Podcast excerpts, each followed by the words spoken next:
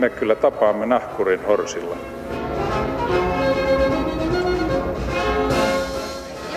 Mä sanoin, että minä juon nyt kahvia.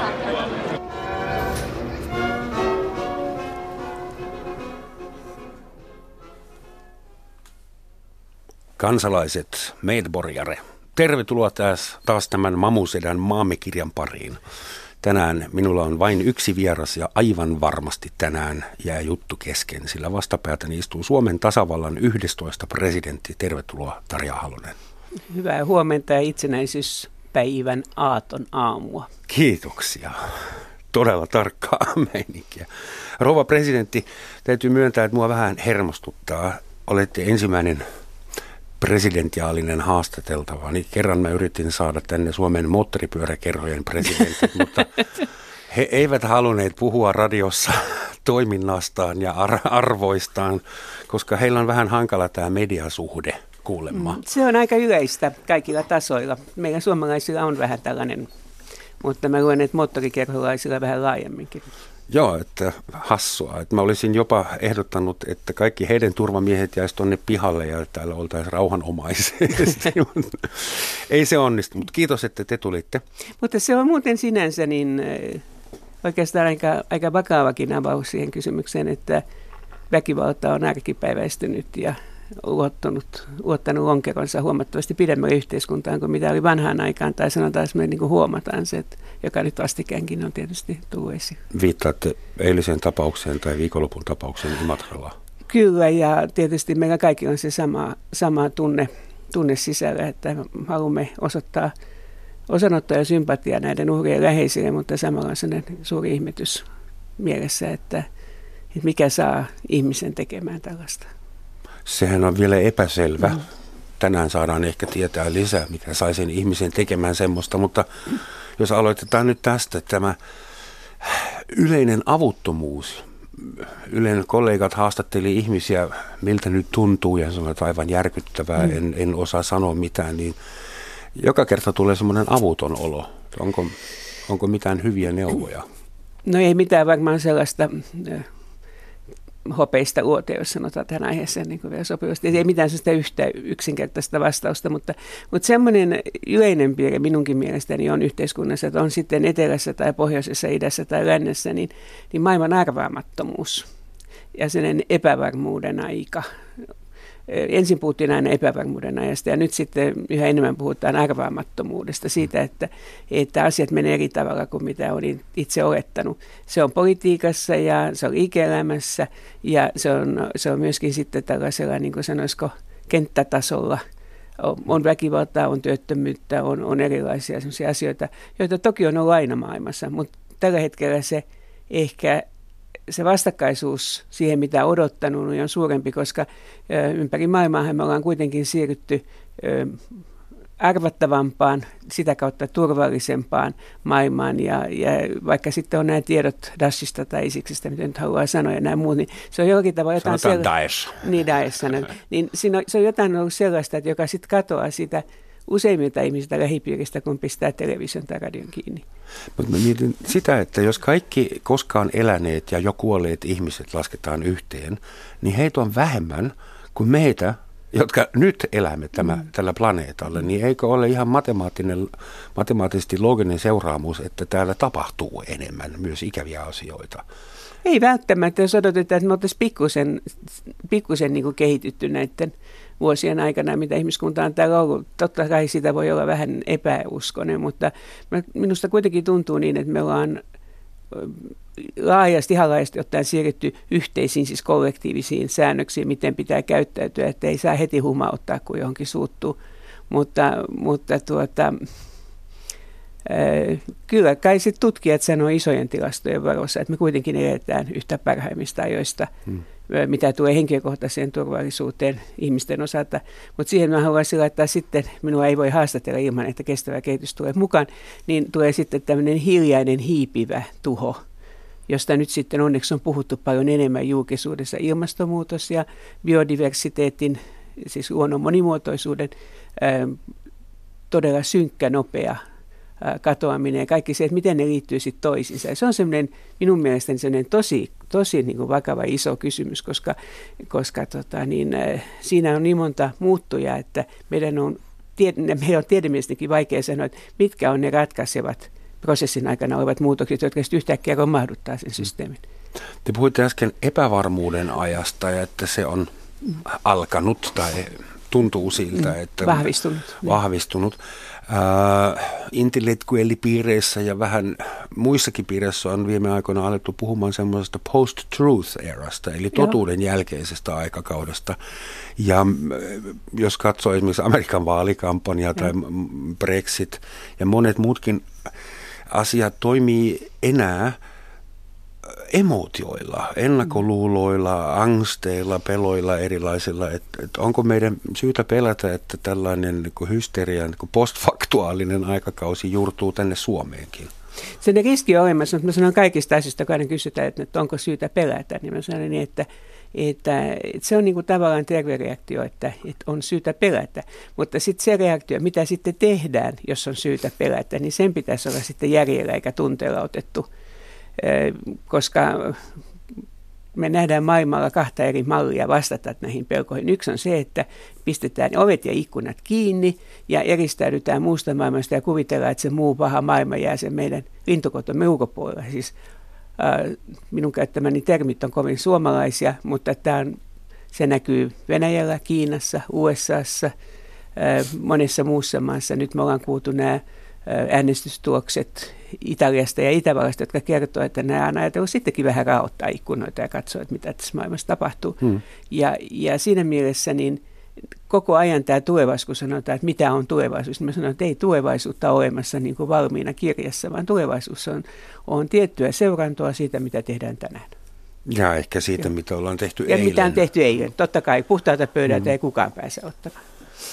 Jos käytetään tuommoista saksalaista Besserwisser-matematiikkaa, niin huomenna on Suomen tasavallan sadas itsenäisyyspäivä. Ää, joo, tämä on nyt miten päin se lasketaan. joo, joo, joo, joo. Musta on vaan kiva. joo, mä oon tottunut mun mieheni on tässä mielessä tänne saksalainen Besserwisser. Hän aina sanoo kaikista päivämääristä, että onko se niin tai näin. Dankeschön, herr Arajärvi. Hyvä tietää, että en ole ainoa, joka laskee oikein tässä maassa. Mutta siis, jos joutuisitte heittämään lonkalta semmoisen State of the Nation puheen, että mikä on Suomen kansakunnan tila nyt sadannen itsenäisyyspäivän tai 99. itsenäisyyspäivän aattona? Mä sanoisin niin, että vuodet ovat vain numeroita. Ja tässä mielessä riippuu näkökulmasta, että onko Suomi neito – vanha vai, vai, vai nuori. Me olemme niin kuin tottuneet siihen Pohjoismaissa ja tässä lähiympäristössä, että me ollaan aika, aika keski-ikäinen kansainvälisesti otettuna, me ollaan jo aika vakiintunut. Ja ottaen tätä kautta niin kuin huomioon Suomi-neidon kunnon ja, ja, ja niin kuin mahdollisuuden kehittyä tulevaisuudessa, aika hyvässä kunnossa täti on perus, perus niin kuin terveydenhuolto, opetus ja muu on tehty aikanaan ja, ja vaikka nuoruus on ollut hieman vaikea, niin kuin useimmilla kansakunnilla, vaikka itse itsenäistyminen tapahtui yllättävänkin äkkiä, niin, niin sitten oli, oli sisällissotaa ja sitten oli pari muuta sotaa ja sitten on ollut ihan riittämiin näitä, näitä taloudellisia laskukausia ja on ollut erinäköistä populismiakin pitkin matkaa, vaikka me mielellämme ne unohdamme – niin, niin tähän nähden niin aika terhakassa kunnossa. Ja sitten lisäksi näyttää siltä, että, että vaikka taloudellisesti nyt teemme kauhean hyvin, niin, niin kyllä minusta meillä on niin kuin kohtuullisen hyvä ote.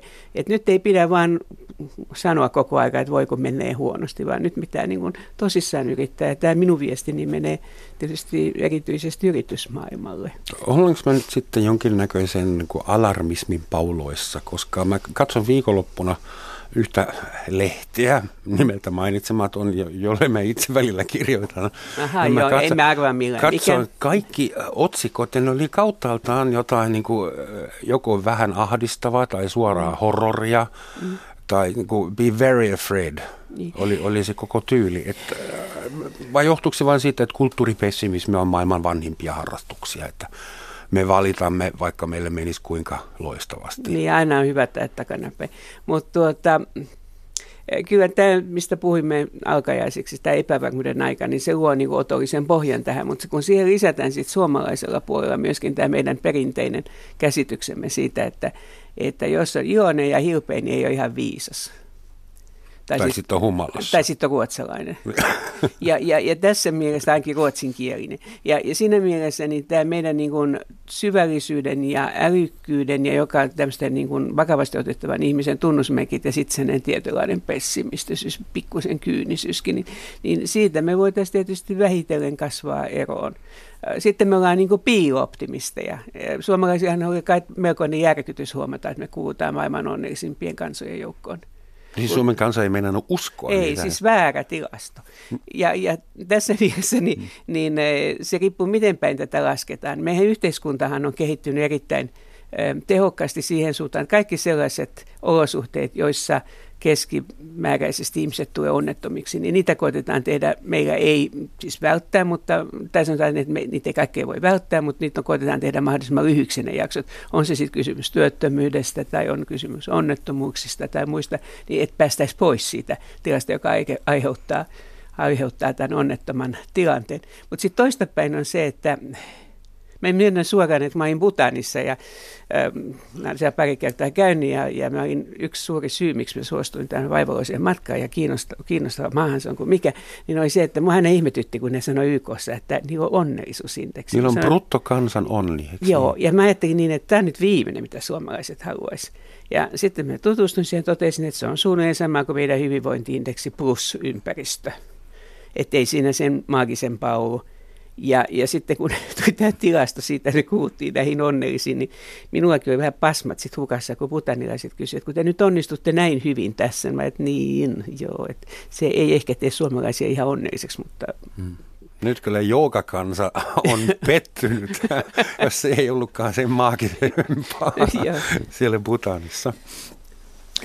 Yksi asia, mitä on pakko kysyä, että Suomen tasavallan presidenttejä muutenkin ennen sitä ja sen jälkeen te saitte tavata tai jouduitte tapaamaan, miten se nyt ottaa, maailman johtavia ihmisiä. Ää, miltä ne vaikuttaa esimerkiksi? Mua kiinnostaa erityisen paljon tietysti Vladimir Putin ja Angela Merkel, niin joilta nyt riippuu ilmeisesti aika paljon Euroopassa. Ja, ja jos me lisättäisiin siihen vielä sellainen, jota kaikki väitti, että mä en tunne kunnolla, niin oli George Bush nuorempi. Hmm mutta tuota, ihmisiä kaikki. Ää, aloitetaanko Angela Merkelistä? Ää, Angela Merkel on minusta pitänyt pöydästä kiinni. Minun mielestäni hän on kovin suomalainen. Hyvässä vai pahassa mielessä? Sekä vai että, miten sekä että. Siis hän on sillä tavalla suomalainen, että hän on ensisaksalainen, joka on kasvanut DDRn puolella hyvin suuren osan nuoruudesta. Ja, ja, ja tuota, hänellä on niin kuin minusta se hyvin suomalaista. Hän on hyvin arkinen sillä tavalla, että hän on niin kuin muti ja hän on arkenien ihminen ja me sympasin häntä kyllä.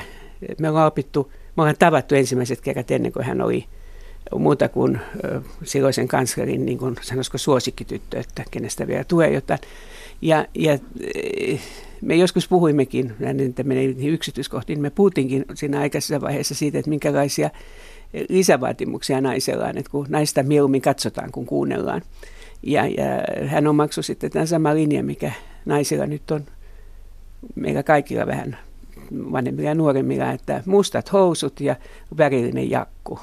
Ja siinä ei tarvitse tehdä niin kuin, sitten ei tarvitse miettiä hatuja, käsilaukuja kaikkien muiden kommervenkien mm. kanssa mm.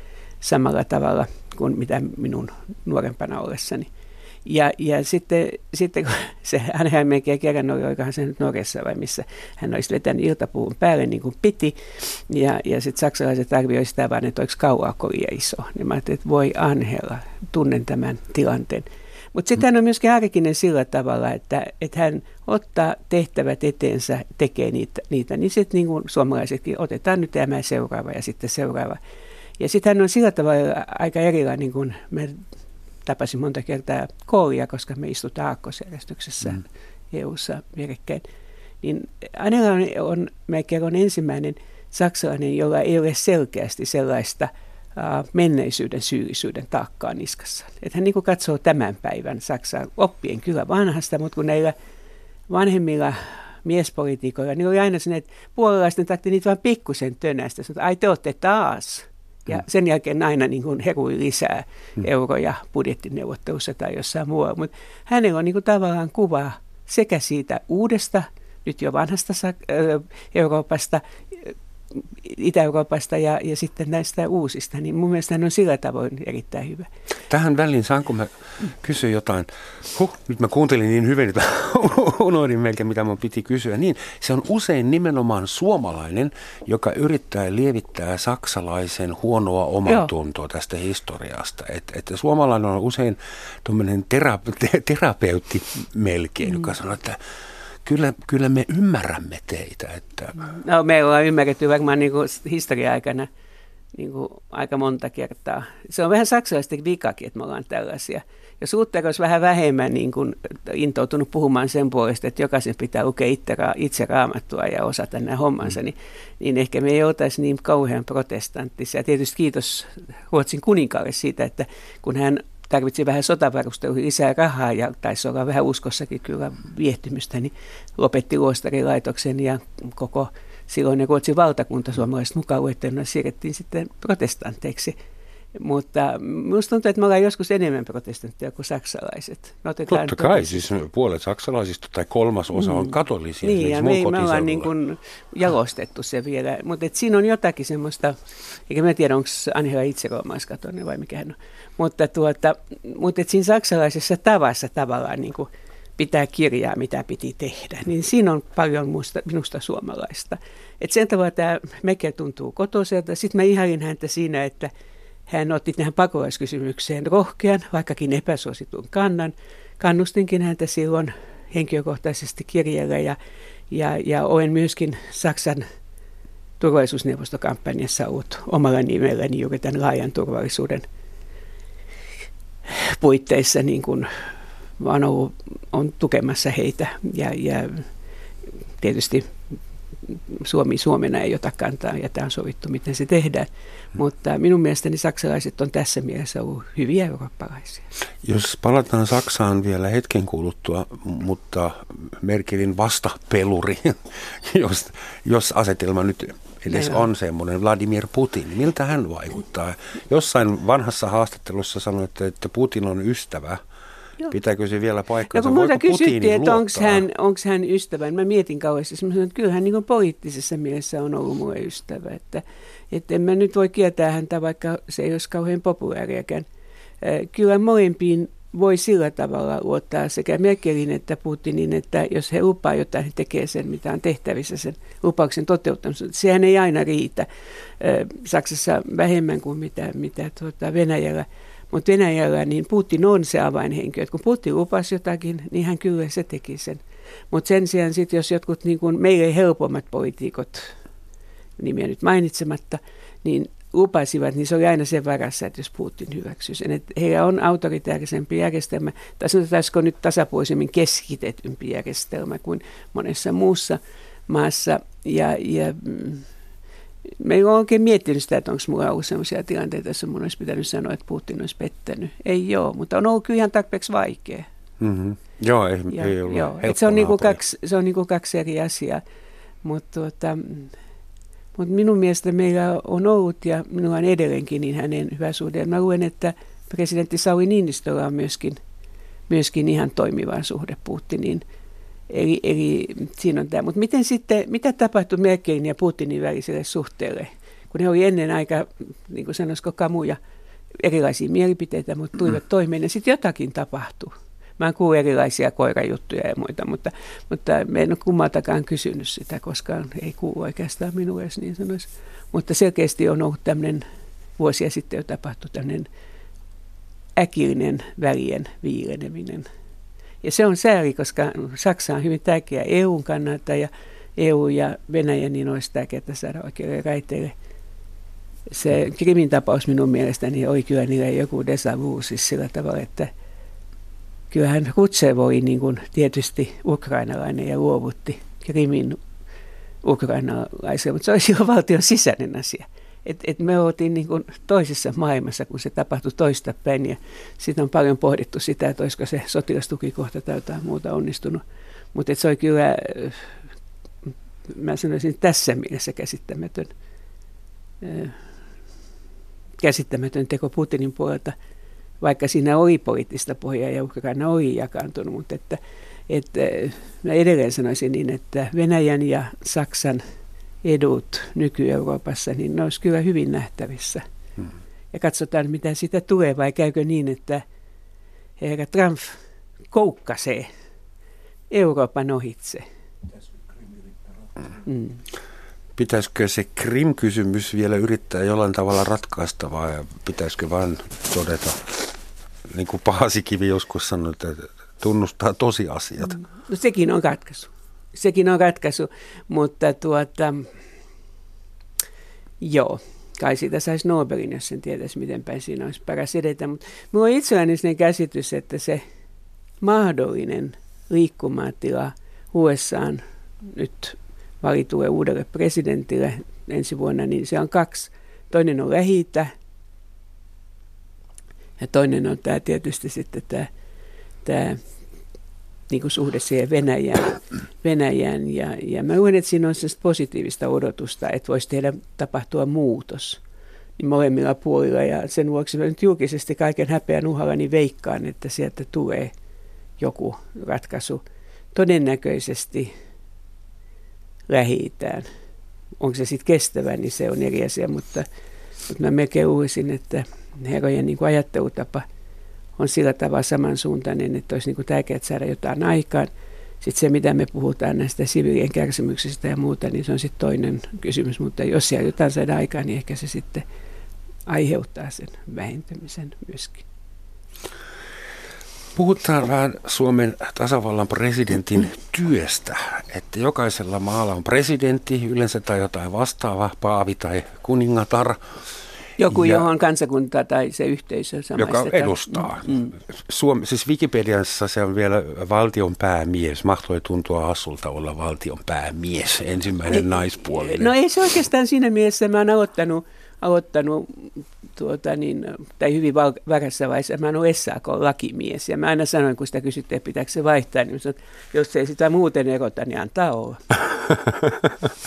Selvä. Anteeksi, meni pasmat sekaisin. Taas. Kuinka, kuinka paljon Suomen presidentti äh, voi, voi aiheuttaa asioita. Mä voisin kuvitella, kun tavataan isommalla presidenttiporukalla jossain Sveitsin alpeilla hienossa kokoushotellissa, niin siellä on muutama iso playeri ja sitten nämä vähän pienemmät playerit ja sitten on ihan pienet playerit, jotka saa olla kiitollisia, että heidät on no, kutsuttu. Ähm, onko Suomen presidentillä tai Suomen tasavallalla joku sellainen rooli, voiko se olla vaan kieliasemassa, onko se paikkoja, johon vain Suomen presidentti pääsee, onko asioita, jossa kuunnellaan nimenomaan Suomen pressaa, miten, se, miten tämä peli toimii? No, Suomi kuuluu niihin maihin, Itävallan, Ruotsin ja Irlannin ohella esimerkiksi Euroopassa, joista voi odota, odottaa saavansa hyvän kuuntelijan. Ja joskus ihmisillä on tärkeää ajatella ääneen. Ja nämä siis selvästi lännessä olevat, mutta puolueettomammat maat, niin, niin niillä on ollut minun mielestäni sellainen rooli, että, että ne kuuntelee nämä, nämä tota, marinat ja ääneenajattelut. Ja joskus niin kuin pelkästään sillä auttavat asianomaisia löytämään uutta ratkaisua ongelmiin. Onko Suomi sitten siinäkin mielessä vähän terapeutti, tasapainottelija? Joo, vaikka se ei itse itselleen aina osaa olla terapeutti, mutta, mutta on sellainen, että joka, joka niin kuin kuuntelee. Tässä mielessä tämä meidän etenkin miesten niin kuin harvapuheisuus niin on etu. Mm-hmm. Et kun toinen pääsee alkuun, niin antaa sitten vaan puhua. Ja sitten sanoo, että ootko ajatellut. Että asian voisi nähdä näin. Niin. Että mennäänkö että, saunaan?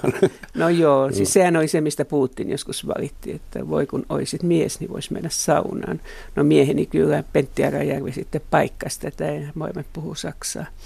Mutta, miksi, miksi mun on pakko hymyillä?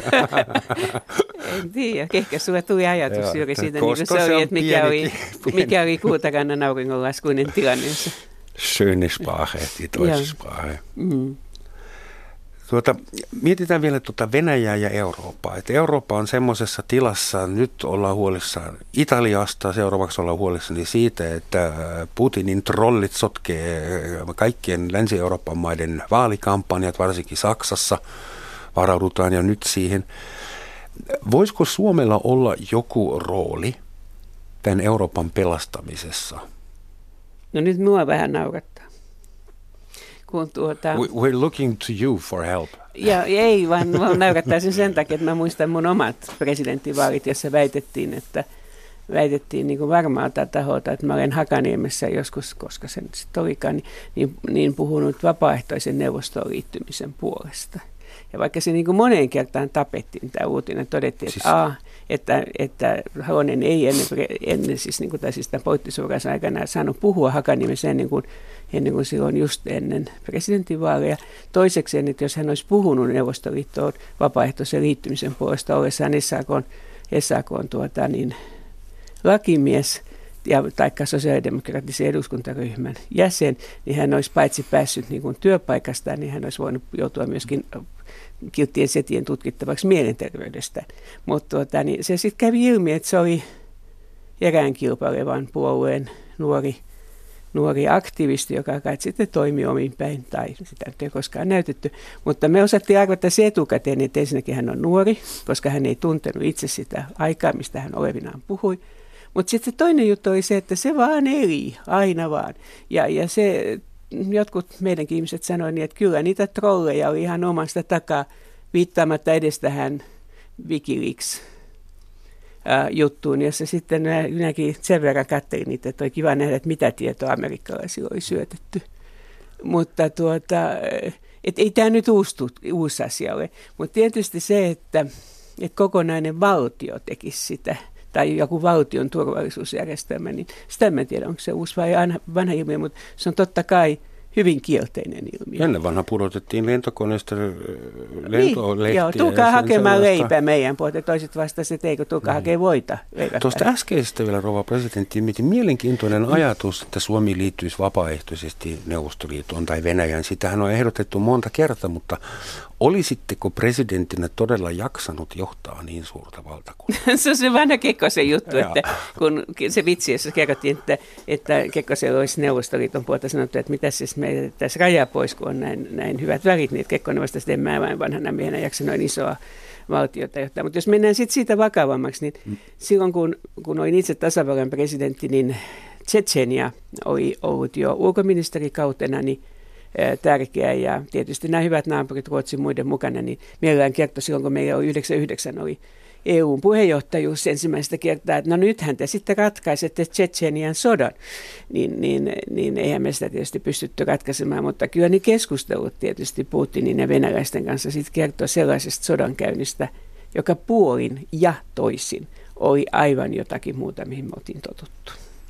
Ja, ja tätä tietysti sitten, meillähän on Tsetsenin pakolaisia koko ajan myöskin, että me tiedettiin myöskin tämä toinen puoli.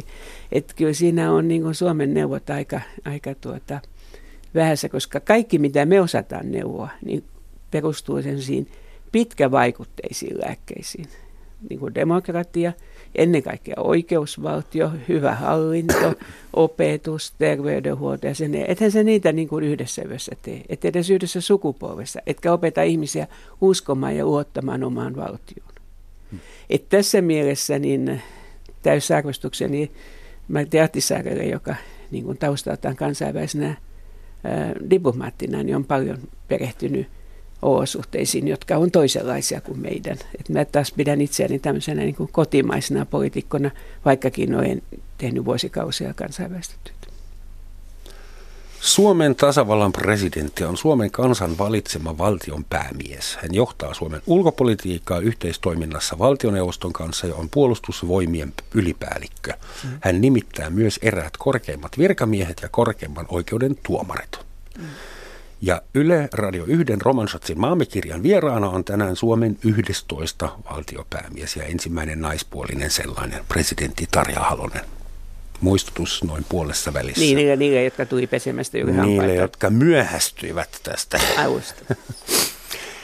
Mua kiinnostaisi puhua siitä, jos sopii, millaisen jäljen presidenttikaudet jättävät ihmiseen. Jotkut väittävät, että virkaa muovaa ihmistä, toiset sanoo, että ihminen muovaa virkaa. Varmaan se on sekä että. Sekä että, mutta miten se teidän tapauksessa toimii?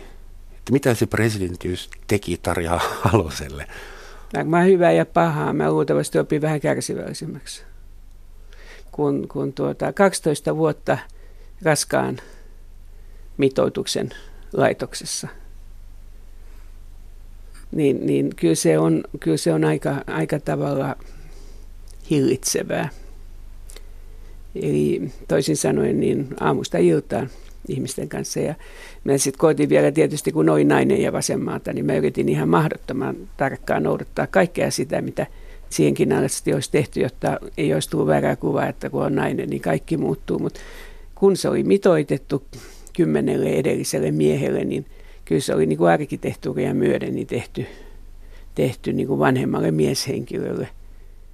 Väärät pöydät, väärät tuolit, Joo, väärät ja siis ovet. koko, koko, se, koko se järjestelmä. Että tota, mä muistan, että mä oon jaksanut kertoa sitä monta kertaa ulkomailla, kun kaikki luulee, että meillä tapahtuu ihan niin kuin hetkessä ja kaikki on hyvin. Niin, niin kertonut siitä, että mun ensimmäinen ja siis hyvin tärkeä valtiovierailu Ruotsiin, niin kun ei tullut mitään raapimisia mistään suunnalta, niin niin sitten mun, mun suuri ongelmanihan oli se, että mulla oli väärän kokoinen käsilaukku. Käsilaukku, se oli, joo, se oli Palmeruuttien kevään mallistoa ja oli kaikki oikein kauheasti katsottu, että sen piti olla kunnossa. Ja, ja tuota, sitten se oli kuulemma iso, no se on nykymittakaavan mukaan se oli pieni. Mutta tota, sitten ruotsalaiset koitti olla meille kauhean ystävällisiä. Ne, ne, ne sanoi niin, että oi no on kuin muumin mamma ja pappa tuossa satamassa. Suomalaiset otti heti niin sanotusti herneen nenänsä ja totesi, että kamalaa. Ja sitten ne siihen yhdisti vielä sen käsilaukun. Ja, ja siinä näkee vain, että on kauhean vaikea olla kohtelias. Kun mun mielestä ruotsalaiset yritti jo kuitenkin olla omalla tavallaan kohteliaita. No sitten se kärjistyi sitä juttu siihen, että, että eräs varsin arvostettu lehti, ei siis mikään, mikään tuommoinen juorulehti, niin, niin mietin, että eikö nyt joku voisi kertoa sille, että, että etteikö, muistaakseni ne ehdotti jotakin, että kaikki tarpeinen tavara voisi olla adjutantin taskuissa. niin, niin tuota, se oli niin kuin, se oli niin kuin, eh, silloin mä ajattelin niin, että ei, että mä ensin mietin, että väärin tuomittu ja muuta, mutta sitten mä totesin, että itse asiassa ei ole oikein kokoista käsilaukkua kunniapparatin niin kuin tekemiseen. Ja sitten sitä lähtien mä aina niin kuin heitin sen laukkuni en suinkaan adjutantille, ne ei armeijassa niin nopealiikkeisiä, vaan turvamiehelle. Ja sitten tuli sellainen vitsi, että meidän työpaikan pikkujoulujuhlissa sitten, niin oli sellainen leikki, missä, missä turvamiehet juoksi rinkiä ja musiikki soi ja sitten aina heitettiin käsilaukkuja, että joku katsoi, että kuka saa sen kiinni. Eli onneksi sekä itse jossakin määrin ja työyhteisön niin myöskin, niin meillä oli hyvä huumorin sen suhteen, että mitä, mitä sitten sattuu, vaikka ei sitä aina julkisesti voinut näyttää, että että oipa taas hauskaa. Eli jos presidentti halunnut heittää jotakuta käsilaukullansa, niin se ei ole sitä, miltä se näyttää. Ei, vaan se on niin, että ottakaa kiinni, ottakaa kiinni. Mutta tuota... Siis niin, se joka se nyt kiinni saa, siitä tulee seuraava presidentti. mutta, tuota, mutta se, kyllä siinä sitten oli vakavimpiakin tietysti tilanteita, mutta, mutta se ei niin kuin, Kyllä siinä voi koittaa tehdä jonkin verran muutoksia, mutta Sauli Niinistöhän on jatkanut sitä ja he asuu paljon enemmän omassa kodissaan kuin mitä me asuimme. Me luovutettiin ensin lapsille ja sitten myytiin pois se, nämä kummankin asunto. Ja, ja me just, just yksi päivä mietittiin jonkun meidän vanha, vanhan työyhteisön kuuluvan poliisin kanssa sitä, että mitä se olisi ollut, jos Helsingin Kallion kerrostalossa – olisi pitänyt sitten, olisi saanut tai olisi vaatinut olla sen vapaa-ajan, niin kuin monissa maissa presidentti asuu omassa asunnossaan, niin, niin tuota, kyllä siinä Vallinin kadulla olisi ollut tietysti poliisilla hauskaa, niin istui sen, sen tuota, ajan, jolloin mut oli jo valittu, mutta en ole vielä presidentti. Ne istui puutarhatuolilla siellä kerrostasanteella ja poliisiauto oli siinä edessä. Tosi myönteinen vaikutus oli se, että naapurin mummut oli sitä mieltä, että kyllä se auttoi, kun Halonen valittiin presidentiksi, että poliisiauto näkyy nykyään paljon useammin. Hmm. Mutta äh, tämä on just se ero, että Espoossa oma talo tai Kalliossa kerrostaloasunto, niin ei voi niin kuin samalla tavalla vetää. Mutta kyllä näihin koko tähän niin kuin presidentin yksityiseen elämään, niin mä uskon, että siihen tulee koko ajan muutoksia, että ihmiset vaatii saada sitä yksityisyyttä enemmän. No se on sitten ristiriidassa tietysti sen kanssa nyt, mitä pääministeri Sipilä ja media on tässä käynyt sananvaihtoa, että, että miten voidaan poliittisesti tärkeässä asemassa ja julkisuudessa oleva ihminen, niin mikä on se hänen yksityinen alueensa. Hmm. Hmm. Minkälaisia ajatuksia tämä Sipilän kautta Yle Gate herättää teissä? No lähinnä ensinnäkin sen, että meillä on kysymys maa, joka on niin kuin, uh, toimittajien omaan järjestöjen arvioinnin mukaan maailman paras useamman kerran peräkkäin. Että tota, että mä sitä aliarvioi sitä tilannetta, mutta kun sitten samaan aikaan tuli uutiset Turkista, niin, niin mä ajattelin, että kyllä asteikko on hieman toinen. Mm. Sanoisin, koittaisin sanoa niin, että pääministeri stressaantuu tietyssä ajassa ja kyllä varmasti Sipilä on sama stressaantumisilmiö tapahtumassa on tapahtunut ja minusta se on hyvin ymmärrettävää. Mä niin kuin tavallaan symppaan tätä mm. puolta. Mutta sitten toista päin on se, että sitä varten sitten on lehdistöpäälliköt ja muut, jotka, jotka sanoo niin kuin minulle ensin Maria Romansuk ja sitten Eila Nevalainen, että mitäs jos vielä mietittäisiin. Suomessa saattaa olla semmoinen ongelma, että virallisesti jos katsotaan tilastoja, niin se on lähes korruptiovapaa maa mm-hmm. Suomi. Mutta käytännössähän me ollaan kaikki pikkuserkkuja tai ainakin käynyt Joo. samaa koulua. Joo, tai tunnettu joku, joka on käynyt. Aivan. Eli siis Suomessa on käytännössä joskus, montako Niinistön nimistä politiikkoa meillä on ja mone, moneenko puolueeseen kuuluvat ja YMS. Meillä, mm. Täällähän on joskus suorastaan ha- hankala välttää nepotismia, koska Joo, tuota, kun niitä serkkuja on niin paljon. Joo, ja mä oon joutunut sanomaan joskus myöskin ennen tuo YK piirissä, kun mä sanoin, että joo, kyllä mä tunnen hänet. Sitten mä näen sen ilmeen. Sitten mä sanoin niin, että siis meitä on vaan 5,5 miljoonaa ja sitten kun lasketaan ne, ketkä on, on niin kuin tietyiltä alueilta, niin me tunnetaan tai me tunnetaan ainakin joku, joka tuntee. Hmm. Mutta että sillä on kaksi puolta. Toinen on se, että voi syntyä näitä ja syntyy näitä hyvävelijärjestöjä, ehkä joskus hyvä siskokin, mutta pääsi niin hyvä velijärjestäjä. Ja, ja sitten tulee tämä toinen piirre, että jos sä olet sanonut vuonna 1964 jotakin, niin, niin joku muistaa sanoa, että se oli 64 tätä mieltä, 78 se sanoi näin, ja nyt se sanoo 2016 tuolla tavalla. Miten tuohon ihmiseen voi luottaa? Eli, eli toisin sanoen tämä pitkä kollektiivinen muisti on myöskin, jota sitten käyttää sekä poliitikot että media. Ja kyllähän niin kuin pitkän aikavälin syklit on tärkeitä, mutta kyllä joskus voi sanoa niin, että, että iloisesti hyväksytään sen, että presidenttiehdokas Trump puhuu yhtä ja sitten ollaan iloisesti kuuntelemassa, mitäköhän se nyt oikeasti tekee. Mutta meillä samanlainen käyttäytyminen, niin luoja, minkälainen, minkälainen skandaali olisi ollut meneillä koko ajan että nyt se sanoi eri tavalla ja se lupasi tätä ja nyt hallitusohjelmassa sanottiin näin ja, ja maa, jossa niin kuin tietokoneella seurataan hallitusohjelman toteutumista, vaikka me nauroimme aikoinaan Neuvostoliitolle, kun heillä oli viisivuotisohjelmat, niin, niin nyt yhtäkkiä niin kuin meidän mäkkinätalousero on se, että meillä on nelivuotisohjelmat, joita seurataan tietokoneella. Adenauer muuten tuli kerran Bundestagiin puhumaan jotakin ja oli täysin eri mieltä kuin edellisenä päivänä. Mm teki päinvastaisen ehdotuksen ja joku sanoi, että anteeksi herra Adenauer, mutta Bundeskansler, te olitte eilen täysin eri mieltä. Sanoi, että kyllä teidän täytyy nyt vain sallia, että liittokansleri viisastuu yön yli.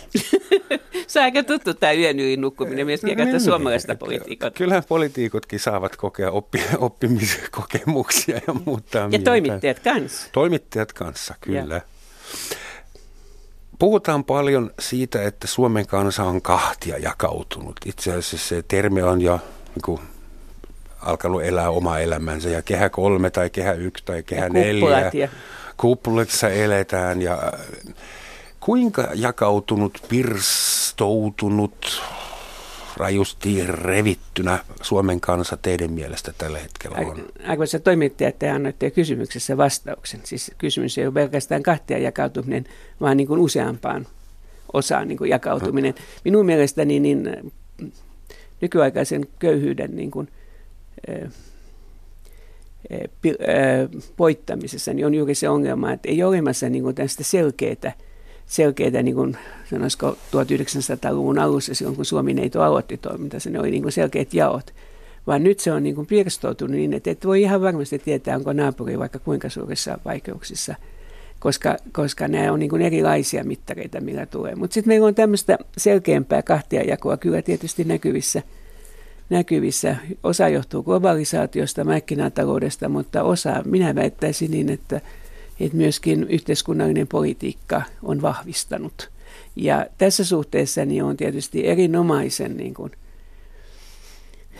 iso asia se, että me osattaisiin säilyttää täällä nyt olevasta tai menneestä se, mikä on hyvä ja säilyttämisen arvosta, mikä niin kuin kansainvälisesti on todettu olevan tällaisen yhtenäisen, tasa-arvoisen, turvallisen yhteiskunnan merkkejä. Näitä on juuri tämä pohjoismainen hyvinvointiyhteiskunta, vaikka koko termillä tässä välillä naurettiin.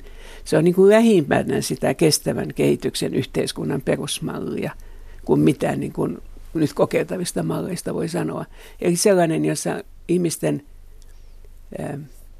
tasa-arvoisuutta pyritään, pyritään niin kuin vahvistamaan syntymästä saakka, kun ne on niin kuin toisen kerran nyt mainitsen herra Harajärven, kun hänen, hänen aina sinne vitsi, vakava vitsi ihmisoikeuksia on se, että kun lapset ei voi valita vanhempia, niin yhteiskunnan pitää pikkusen peesata.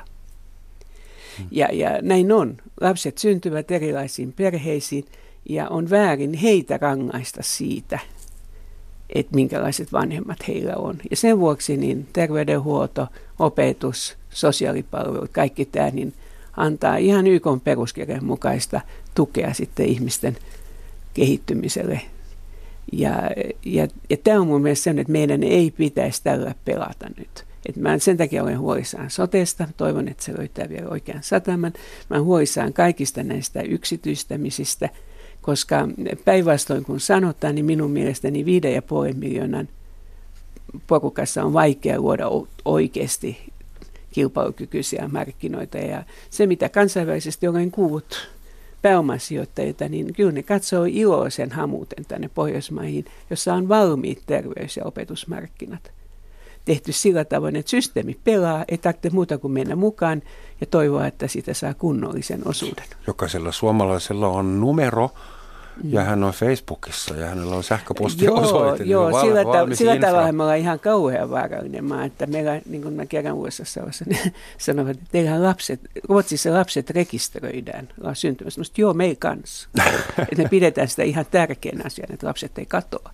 Mutta, mutta tuota, niin, me olin silloin USAssa, kun koitettiin tätä Obamacarea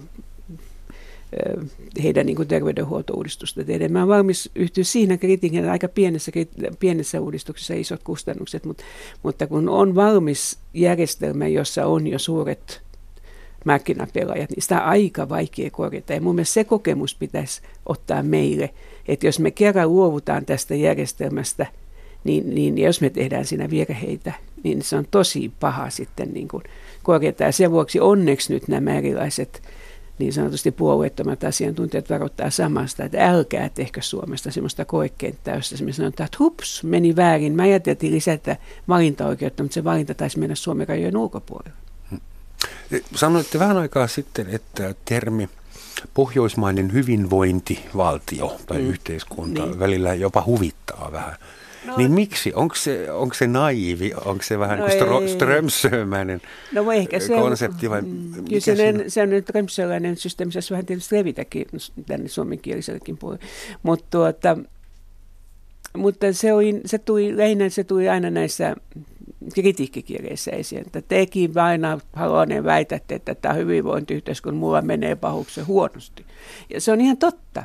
Siis, siis sehän ei poista niin kuin yksilöiden huono-osaisuutta tai huonovointisuutta tuskaa. tai tuskaa, mutta se tekee niin kuin helpommaksi käsitellä sitä. Ja, ja se on paljon, se on kuitenkin erilaista.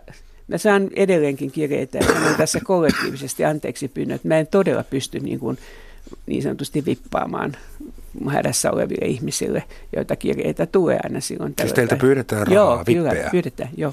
Mutta niin kaikki muutkin varmaan saa. Ja, ja se kertoo sitten lähinnä tietysti sen, että se systeemi pettää siten, että jos ihminen omasta mielestään huonojen olosuhteiden tai sattumien, ja myöskin, niin kuin he sanoo kauniisti, oman ajattelemattoman aikaisemman käyttäytymisen johdosta, on joutunut todella pahan tilanteeseen. Sitten ei, niin kuin ei auta, ei, ei sosiaalihuolto, ei takuu, takuusäätiö eikä muut tämmöiset, niin että mihin sitten mennään. Ja, ja silloin mennään silloin tietysti koitetaan käyttää vielä yksityistä verkostoa, johon laajasti ottaen sitten presidenttikin kuuluu.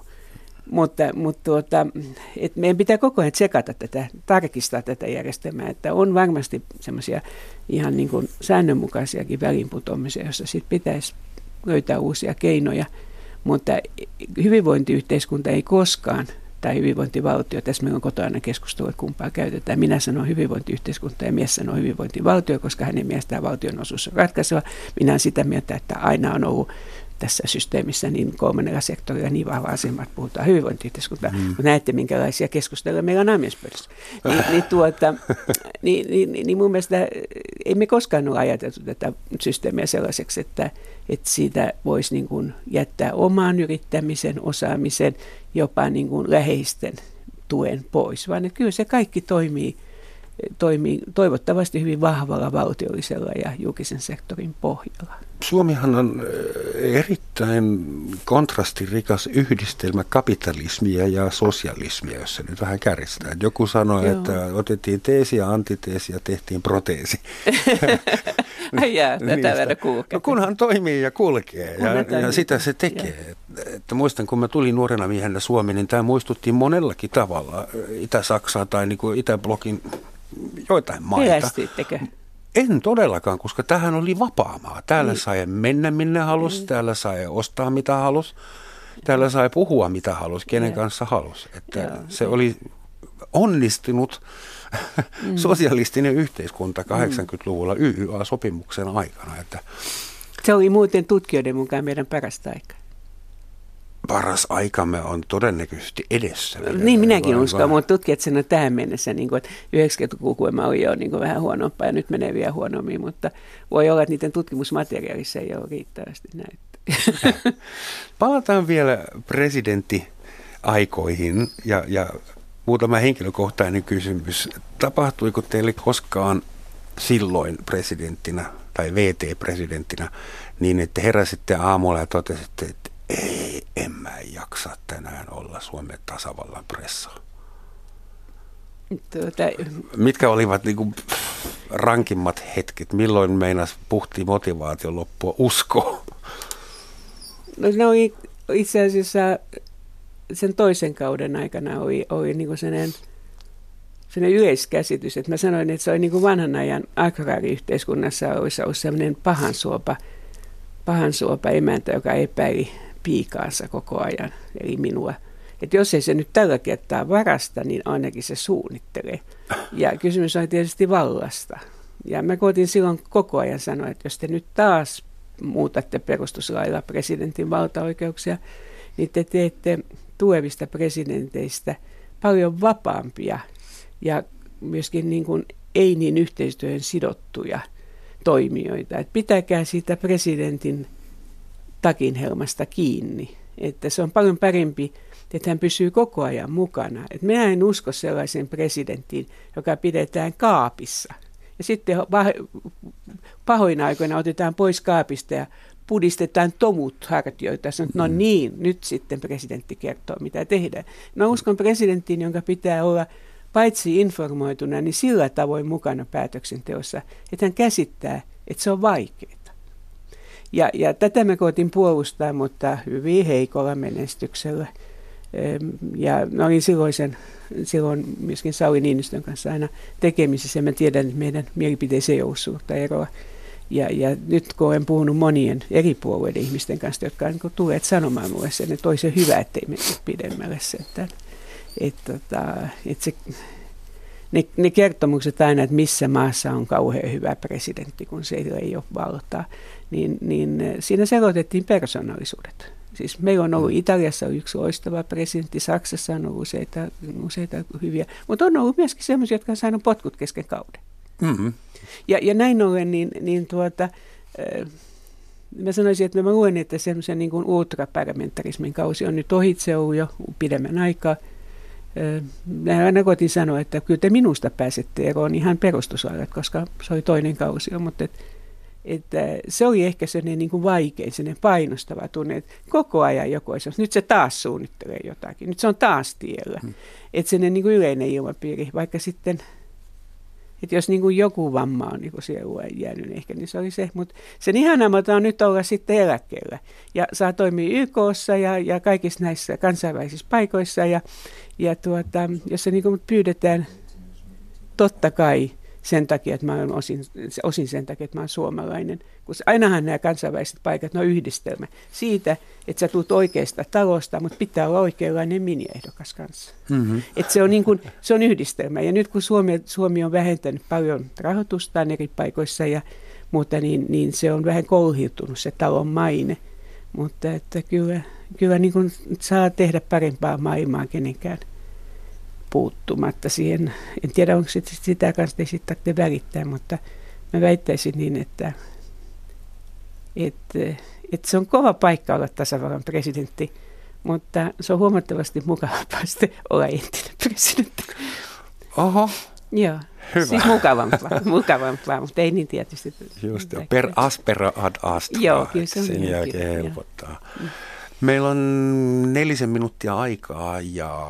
Puolet paperista sieltä pöydällä, paperistanne, jotka on pöydällä, niin on katsomatta. Ei niitä, niitä katsottiin jo kotona ja aha, se oli hyvä. Aha. Ne oli takaraivoissa tarpeettomina. Me ollaan itsenäisyyspäivän aatton aamua vielä viettämässä. Mikä tarkoittaa itsenäisyys teidän mielestä herran ja rouvan vuonna 2016? Alun perin se tarkoitti valtiollista itsenäisyyttä Venäjältä, Venäjästä. Mitä se tarkoittaa nyt?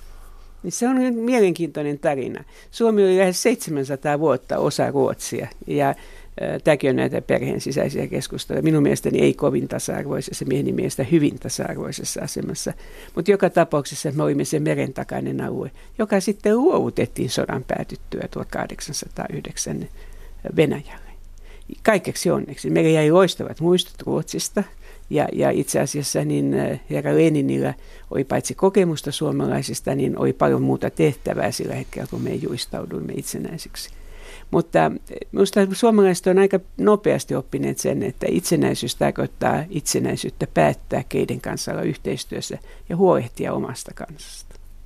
Suomeen piti tulla kuningas Saksasta ja sitten sitten antimonarkistit parlamentissa jollain administratiivisella kikalla vielä pääsivät estämään kuninkaan tuloa. Hyvä näin. Niin ja Suom... kaiken lisäksi Saksalla ei mennyt oikein hyvin sitten. Ei. Että oli vähän niin kuin huonosta maasta ajateltu. Keisarillinen perhe joutui häntä koipien välissä äkkiä lähtemään Hollantiin mm. sukulaisten luoja Mutta silloin Suomessa perustettiin Suitsait tämmöisenä väliaikaisratkaisuna tasavalta – jonka toista presidenttinä te toimitte. Eikä maa mennyt konkurssiin. Joo, silloin mä en vielä ollut Suomen kansalainen, eli silloin en ollut vielä suoraan alaisenne. Mm.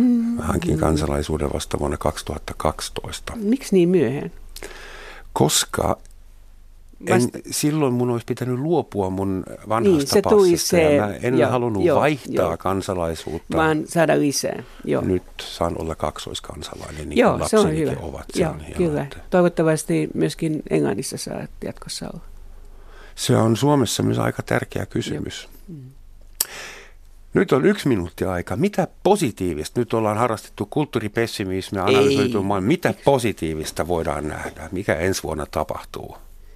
No kaikki muuttuu paremmaksi. Taloustrendit varovasti, mutta ihmiset huomaavat, että me ollaan siis satavuotiaan itsenäisen kansakunnan jäseniä.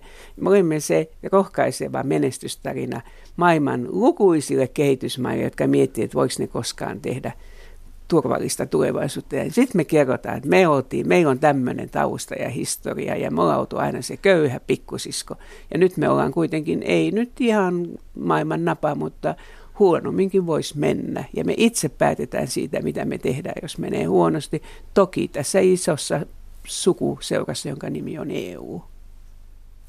Hienoa. Suuret kiitokset, Kiitos. presidentti. Arvoisa kansalainen. Hyvää itsenäisyyspäivä teille, meidän tekniselle tiimille, meidän sisäiselle tarkastukselle ja tietysti teille hyvät Ja kaikkien muillekin. Jawohl. Dankeschön. Yes. Ja herra Arajärvelle erityisesti Kyllä hänkin. auf Deutsch. Yes. Und tschüss.